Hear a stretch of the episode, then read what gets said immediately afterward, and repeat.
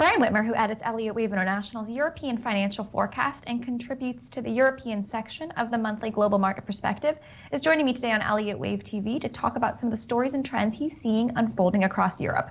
Hi, Brian. Nice to see you. Hi, Alex. Nice to be here. Now, you recently wrote about the European economy, and despite the positive economic data as of late, you're not looking at the glass as half full. Why is that?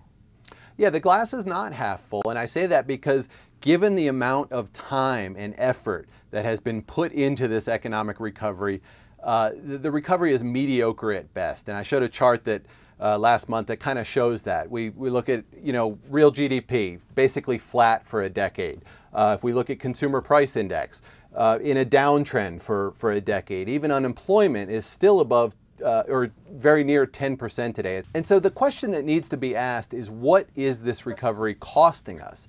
If we look at government debt as just as a percent of GDP, 65% in late 2007, upwards of 90% today. It's worse in other countries, 130% in Italy, which is, uh, which is Europe's third largest economy. So, you know, this is a massive surge in debt. I think it's totally unsustainable. And to be honest, it hasn't brought us that much anyway.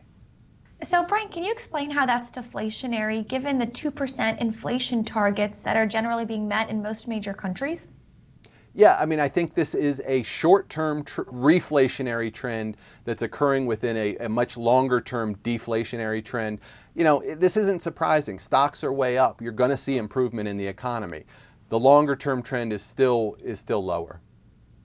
Brian, thanks for talking today. I appreciate your time. Thanks for having me.